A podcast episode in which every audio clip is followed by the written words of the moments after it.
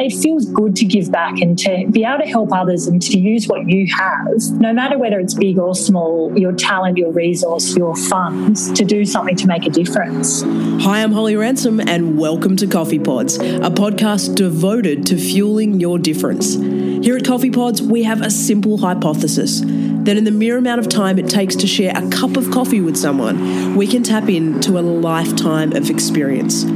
And that's exactly what we aim to do here at Coffee Pods to give access to some incredible individuals who've marched to the beat of their own drum and who are willing to share their advice, their highs, their lows, their insights in order to help give each and every one of us the toolkit and the inspiration to fuel the difference that we're trying to make in our own lives, communities, and organisations.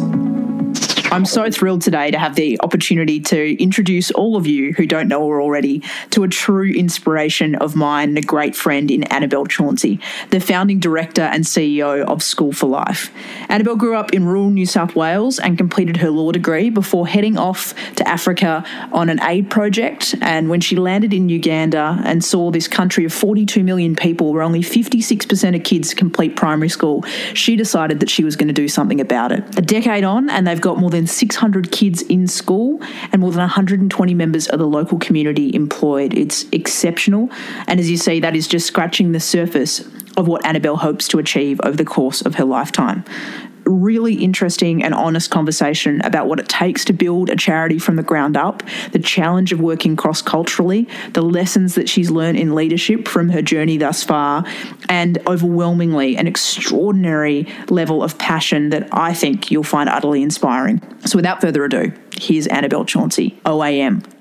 Well, Annabelle Chauncey, thank you so much for making the time to join us on Coffee Pods. Pleasure, Hols. I'm so glad to be here. Well, I've been excited to have this conversation for a really long time because you're someone I seriously admire. And I feel like you must have been one of those people that just woke up with a burning passion to change the world. Where did that start? Because there's not that many people that head to Africa, see that there's a problem, and decide that they're going to be the one that does something about it. I want to know where that starts yeah, you definitely don't wake up with it. I think um, it was a it was definitely addressing a need that I saw. So I went to Uganda when I was 21.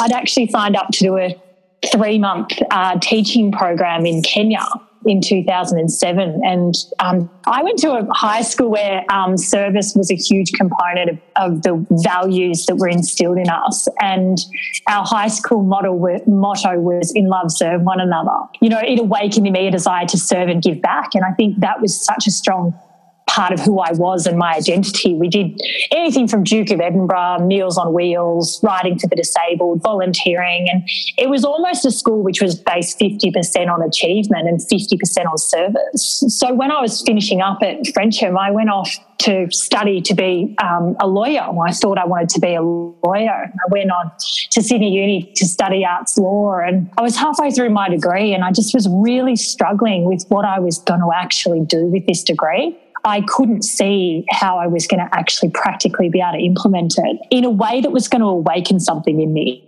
and that I was going to go to work every day going, you know, I love what I do and I want to do more of it. So I that was that was sort of the I guess the crossroads. I just graduated the arts component of the arts law and I had 2 years of law left to go and I said to mum and dad, I'm off. I'm going to Kenya to teach English to kids, and I think they were they were pretty shocked um, and pretty concerned about that. Their sort of 20 year old daughter, little girl, one of three, heading over to Kenya, which is incredibly unknown. I grew up in a pretty conservative family on a sheep and cattle farm um, in rural New South Wales. So for me to go off and say that, I think was quite a shock to them. So then when I got to Kenya, um, you know, I can imagine the shock continued because um, six weeks in, Kenya went to election. And as unfortunately a lot of elections do in Africa, it, um, it exploded. Um, and very rapidly, I was evacuated out of Kenya and into Uganda. Um, and it's an interesting thing when you're in the middle of a conflict like that because you're there to help people. And then, sort of, what it felt like to me was that I was just running straight away, you know? And so I got to Uganda and I wasn't ready to go home. Um, my contract had finished with the organisation I was working with, but I'd put my degree on hold and I'd fund, fundraised lots of money to get educational supplies. I'd self funded the trip, which I'd worked in a pub to do for many months. And so I went, you know what, let's just give it a go and see what Uganda brings. And it was in Uganda that I was just absolutely blown away by the number of kids who don't have access to education. But the thing is with children is that they will walk between five and 10 kilometres every day on an empty stomach to get to the mud huts that they call school. Teachers don't have any training the kids would come to school with these big smiles on their faces. And mm. I just thought, wow, it really doesn't take that much to make a difference over here. Um, so it probably wasn't as exciting as waking up one morning and thinking I'm going to change the world, but I knew that I could change the world for a few people. Was School for Life born then when you were over in Uganda, or was that when you came back to Australia that you developed the plan? There were a few. There were a few things that happened. One was that I went home via Tanzania and I'd seen this incredible woman, Gemma Sisia's school over in Tanzania. She's um, an Aussie lady who had started three schools. I said to her, Gemma, I'm going to do this. You know, I'm going to do it in Uganda for the kids that need it so much. And she said, Don't do it. And I said, Just watch me. Um, and I kind of went back home scratching out a business plan on the back of a you know, scrap paper, basically anything I could find. And, and that was it for me. I knew that education was a gift that you couldn't take away from these kids. And so I started to put together School for Life. Yeah, so it probably wasn't, um, it, it really, the vision was to build schools. And then what unfolded from that was the need to build entire organizations to underpin the way that these schools were going to run. So I can imagine Gemma probably wasn't the only one who told you some kind of version of no. I can imagine mum and dad saying, honey, we'd love it if you found your passion in Australia. I can imagine quite a few people saying, you sure you know how hard this is? What is it that allowed you to say so firm in your conviction that no, this is what I need to be doing um, in the face of all the detractors? Yeah, I wish I was one of those kids that actually did what I was told. I feel like I was always one of those people that just had to prove people wrong. You know, if you say I can't do it, then I'm just going to do it and I'm going to do it really well. So in some ways, there was a desire to prove people wrong. But then there was also, you know, such a naivety and a passion, which were both such valuable tools in driving the organization forward. Because when you don't know the challenges that are ahead of you, you've got nothing really holding you back. You don't have fear doesn't exist when you don't fully comprehend the extent of what you're going to create. So I think I think it was quite interesting. But I mean, look, I had everyone say, "Don't do this." I had everyone say, "You're crazy." I think mum and dad thought I'd just grow out of it, and then I'd come back and I'd be a lawyer. And no, I didn't. I sort of continued to drive it forward, and as each step kind of unwound or moved forward, I, I became more and more passionate, and there was nothing going to hold me back after that. I was pretty much a rebel with a cause then. rather than one without one. I love that. The other thing I found really interesting was uh, when you were talking about how you started with one version of what impact would look like, and that was a focus on building skills, and how that evolved and expanded over time. And I think that's really interesting in the context of how do we make sure at the forefront of the way that we work is how do I strive to have the greatest impact? Can you talk to us about how your thinking around how that came to life evolved? So interesting and the goalposts shifted over time. And I think you've got to maintain an attitude of adaptability and flexibility, particularly when we're working in a context like we're working. Um, but I think it resonates right across business as you can't remain too rigid, you know, you've got to be dynamic. And I think one of the big things for me was going in and recognizing, okay, so there's a massive need for education and starting these schools, um, and it wasn't without its challenges. You know, I could I could list them for days with you know old system title and land acquisition, and you know right through to charitable registrations and licenses, and working with the Uganda government, which is heavily bureaucratic. But I think one of the big things for me was, you know, the first day, January 31, 2011, our, our first two classrooms opened and our first day the kids came to school for the very first time. And it was then that the whole process of learning and evolution started even further because what we recognized was that, you know, you think, oh, yeah, we'll start a school. Well, the kids came to school and they'd never seen a pen or pencil before They'd never done up a pair of shoe, shoelaces because they'd never owned a pair of shoes. Many of them were falling asleep on their desk because they were suffering from malnutrition. You know, I think six of our builders came down with typhoid in the first six weeks of building. And that was because there was no access to clean water. So all of these sort of things just started to pop out of the blue, and we recognized it needed to be much more holistic than just provision of education. It was water, food, you know, healthcare, provision of uniforms and books. Um, and then, you know, going so far as to a few years down the track, recognizing actually the kids can't really we're not really getting the results that we want when we're bringing them into school age five. We need to bring them into school age three so that they're socialized with the idea of school. Um, their parents can't help them with homework because most of their parents finished school when they were in year two. So it was just like understanding just the complexity of the social issues that we were dealing with and understanding how dynamic we needed to be in order to actually deliver on our objective, which was to provide quality education. And it can't really be quality if the kid isn't able to learn because they're starving or they've had bad water and so they're away for two weeks or they've got malaria.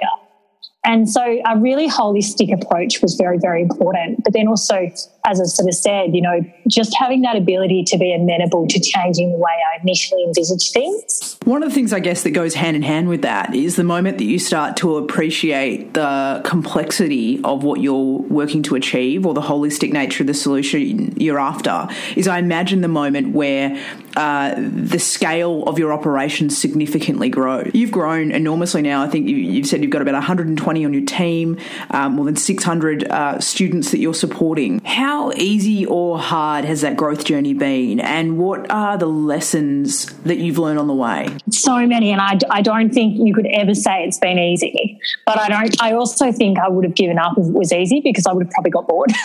yeah. um, I quite like that every different phase has its own challenges and and it's almost just like a constant problem solving exercise. And I think that's really exciting. I think you've got to adopt a, a mindset that's quite open to problems um, and seeing challenges as opportunities for growth rather than negative kind of obstacles and I don't know how to deal with this, so I'm just going to walk away. There's been a whole bunch of challenges. One being, you know, we essentially tripled the size of our operations within 24 months. Wow. We had this incredible opportunity presented to us. Well, I didn't, it probably wasn't presented to us. I probably banged the doors down in order to get it. But um, I, I went to, I knew that the Cotton On Foundation were doing work in Uganda, and um, obviously they've got access to a huge retail chain internationally.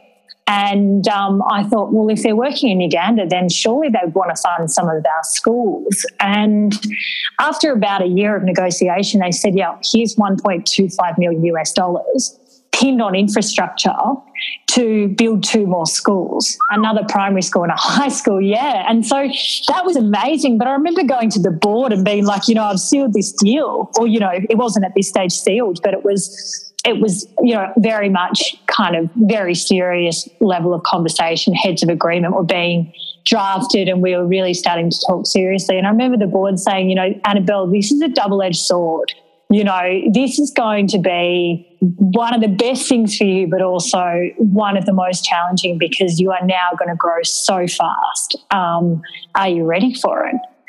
And I was like, well, yeah, absolutely. You know, um, let's let's get this underway. But I think you know you don't fully ever understand the level of complexity that that growth will have, um, but particularly when you're dealing culturally in different environments. And I've spent a lot of time over the last two years navigating this growth with my team in the trenches, you know, digging, because it's so important that I'm seen to be there trying to work everything out with the team rather than sort of just continuing to push forward and forward and forward. Some of the big learnings have been that change is incredibly difficult and you need to manage it really well. I think making sure that core objectives are kept at the forefront of discussions and you can't reiterate vision more often um, and more clearly. Like you've got to just keep on keep on doing that i think more often than you think you know almost like continuing to reiterate the message will stop the wheels from falling off a bit. And i think i've,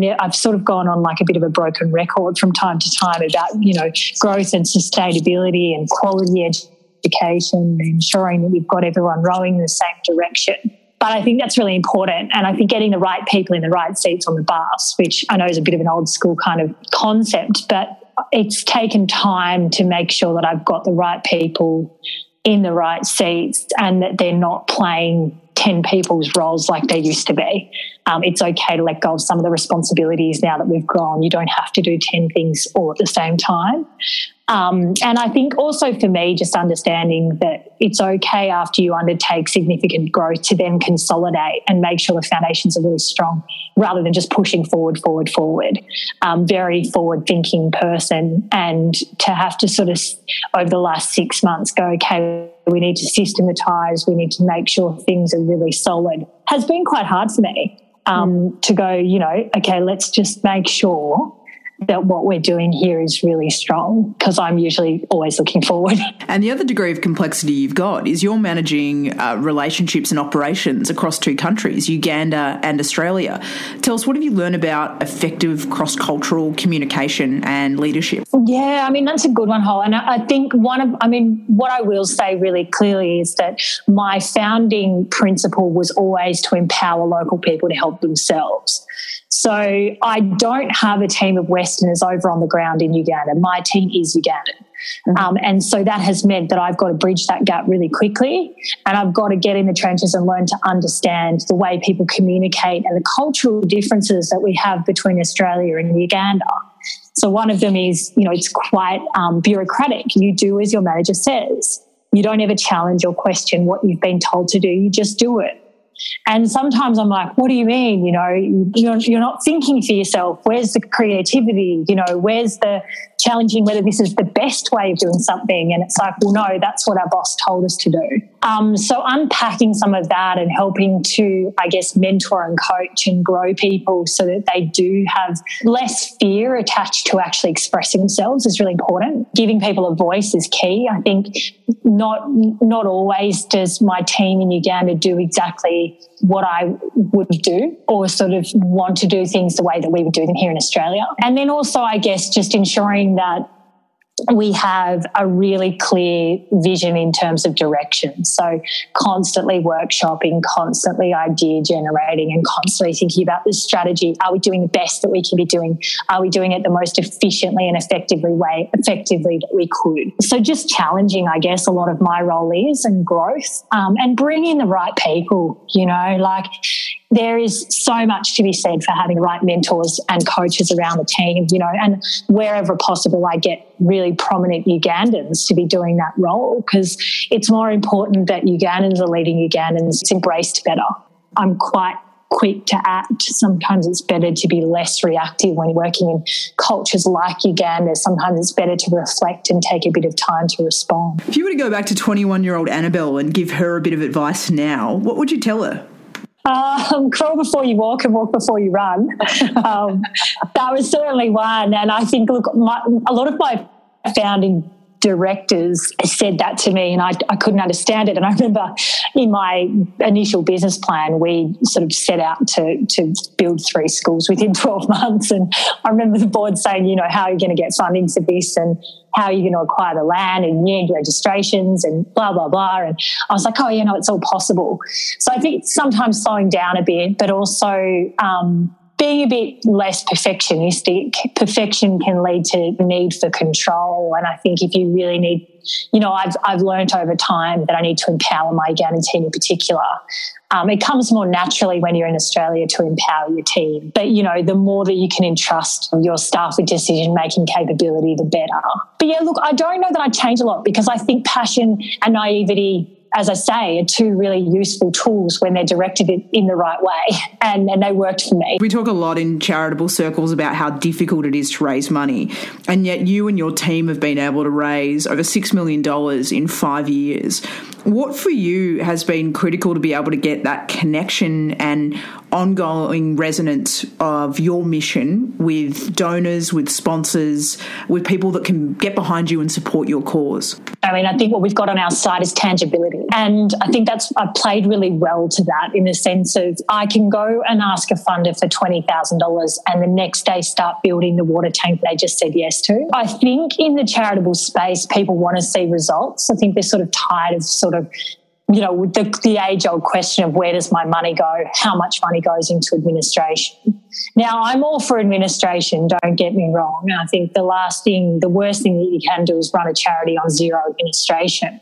But I also believe that grassroots enables you to have such a strong flexibility and um, ability to act really quickly. And you know you're in the ground you're on the ground in the trenches you're responding to the problems that you see without multiple layers of bureaucracy. That's been a really core and important part of my fundraising has been going you know we've achieved this over the last you know five years help us be a part of the next stage you know help help come along for the ride. You can come to uganda and meet these children.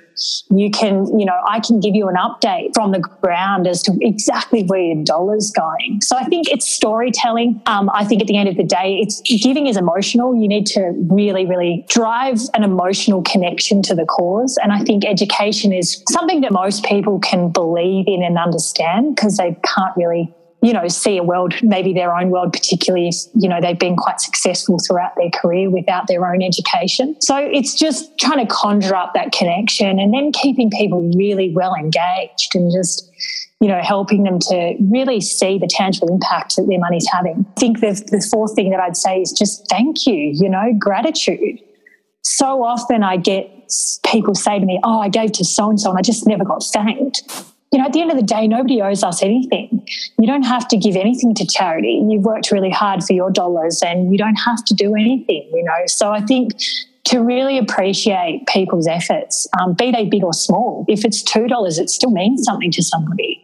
And so I've just tried really hard along the way to not lose sight of that as the organisation's grown and to still continue some of the personalised touches. I think some of my team think I'm a bit crazy because I still write to everyone that donates, but it's just so important for me that we keep it at a level where people do feel like they're a part of something and that they're that they're really really you know appreciated. Absolutely. I think it's awesome that you do that I wanted to reflect on your own kind of leadership journey. I imagine at 21 as a law student in Sydney University, you would have a really different view of what makes a great leader. Now, 10 plus years on, where your head's at, having spent all that time on the ground in Africa, building your organisation, connecting into community, working cross culturally, I'm interested now for how you reflect on what makes a good leader and even sort of what you look to hire in the people you surround yourself with.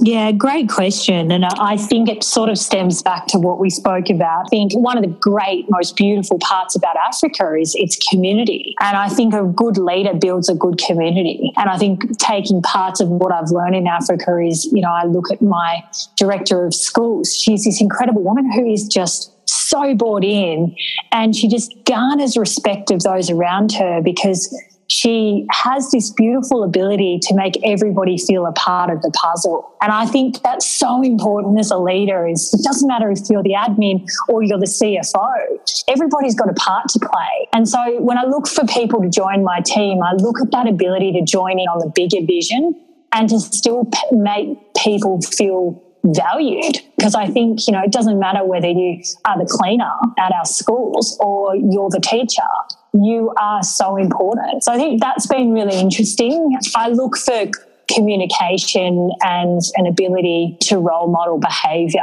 I think you've got to be able to walk the walk. And over time, I guess, you know, I've, I've always been very values driven. And I think the mistakes that I've made when I've hired too quickly have been often not getting a value alignment. You can't instill that if it's not there.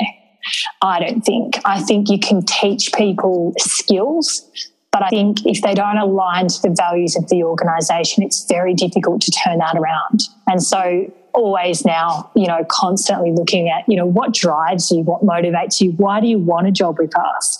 Is it because you truly believe that education is transformational, or is it just because it's going to pay your bills? You know, and, and so that's been really, really important part of my learning. Just reflecting on the incredible journey that you've been on, when it comes to how you've managed your own energy over the course of the journey, I'm interested because you said you're someone that would rather run than crawl or walk. You've grown this organisation so quickly. You have straddled living across two continents. Uh, I can imagine there's been a lot of challenging moments throughout that. How have you looked after yourself, managed your energy, done what you need to do to be able to give everything you need to living out your vision? Yeah, good question, Hols. And I don't know that I've got it 100% right still. I think at the end of the day, I'm still very much a workaholic and I do give, you know, 100 hours a week to what I do. And I wake up and I think about it. And I don't know a day that goes past where I don't think about charity. And that's a funny thing because, you know, when I'm talking to people about, you know, brand positioning and messaging and campaigns, I don't know what it feels like to be a normal person walking down the street and to maybe give at the end of tax time, you know? Mm.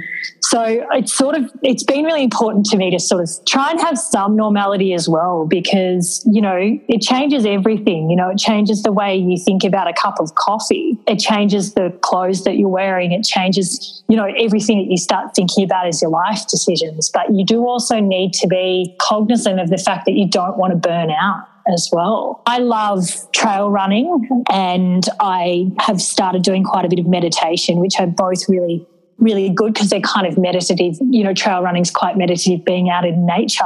And I do conk out like once every couple of weeks. I literally sleep for 14 hours hmm. and I really need that. I really need that. So sometimes I just run out of steam and then I have to just kind of sleep and then I come back to life. But I think it's continuing the um, work that I'm doing on the ground has been really important for me to go into the classrooms. You know, over the last kind of 24 months, I, I started stopping going into the classrooms or stopping hanging out with the kids in the playground every few lunchtimes because I was in management meetings and strategy meetings and partnership meetings. And, and I thought, you know what? No, it's really important to ground yourself back with the kids because this is why you're doing it. So I try and just stop every now and then and take that time to to go play with the kids and be silly and you know um, push them on the swings and run around with the soccer ball or play netball just just so that you've got that interaction because they're the whole reason that school for life exists and you know they're the future so it's yeah so just taking some some rare moments of reflection to kind of refuel the tank but yeah of course i mean there's been some dark times um, there's been some times when i thought how the hell am i going to do this but you sort of grow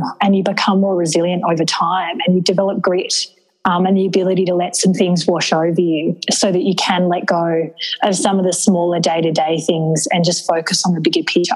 And I imagine that having the right group of people around you, and that can be the team that you've built, the the mentors, the the peer group, you name it, has probably played a really important role uh, for you in that too. Would that be fair? Um, it's been really interesting. I, I call them the baby CEOs, but we're not really babies anymore. But there were quite a few of us that started charities around the same time. So we all kind of got you know, got quite empowered by our own causes and enthused and, you know, rolled our sleeves up at a young age to go off and try and, you know, do different things to, to make the world a better place. And sometimes when the wheels are falling off, well, actually, mostly when the wheels are falling off, they're the people that I call because you know that they've had these feelings. I think having that that cohort of people who are really actually doing it um, to bounce ideas off and, and to, to cry to sometimes if you need to as well as well as your mentors. I, I attribute the success of my whole career to the people who banded together and, and helped me through the challenges. I love it though, because you're the first person who's talked in a podcast about the importance of having a peer group that are in the trenches, uh, kind of on an equivalent sort of journey or challenge to what uh, you're in. We've had a lot of people who've talked about the power of mentors, and you know I'm a big advocate for it. But I love that you talk about the importance of having that peer group as well. Especially those kind of the funding challenge is one that just never goes away. You know, it's it's never going to go away. You know, that little sort of devil sits on your shoulder saying, Are you going to make budget this month? Are you going to make budget this month? You know, can you afford to have grown as quickly as you have? And you've got to somehow be able to try and find some peace with the fact that, you know, if one door closes, another one will open. It just might take some time. And you've got to keep on you know, knocking on the doors in order to have one open, it's not just going to fall on, on your plate. So I think sort of those challenges and, you know, kind of the knock around that you feel when, you know, when or if a donor's financial circumstances change and they can't give you as much as they said they were going to, or is you know it, that that never gets unstressful but i think mm-hmm. to have a cohort around you who get it and who live it and understand you know that that stress um, is really powerful. And tell us where's School for Life heading next? What is the next set of goalposts that you're in pursuit of? I've just been in Uganda. I've just found another incredible organisation run by a Ugandan who um, is essentially doing exactly what School for Life's doing.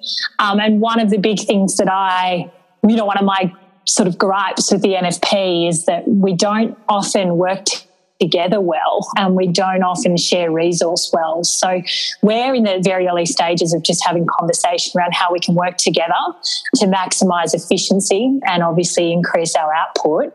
And so he's educating about a thousand students and so are we. And so I think if we can sort of work together and consolidate some of the office and admin side of the businesses, we'll be able to get more with less. And so that's really exciting. And then concurrently developing more of a sustainability strategy strategy because I want to grow and I want to do more, but I'm also cognizant of the fact that I don't want to necessarily just create this fundraising machine. So, looking at um, value addition on our land, so creation of agricultural cooperatives to empower the local farmers and give them access to market, things like putting on a mill or a packaging or drying facility to help again to add value to the products and then looking at some investment strategy as well. But primarily looking using all of these as ways of lifting the community out of poverty so that in time they can pay their own school fees. Future's bright, it's exciting. I, I wish I could do more right away. So I'm just mm. trying to make sure I do it in a sustainable way. So it's just about now really how do we scale? How do we do more? How do we help more kids? And in a way that's really, really quality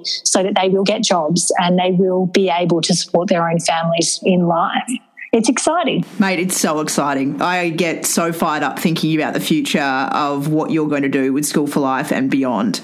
Um, I've got two final questions before I let you go and activate these game plans that you've got.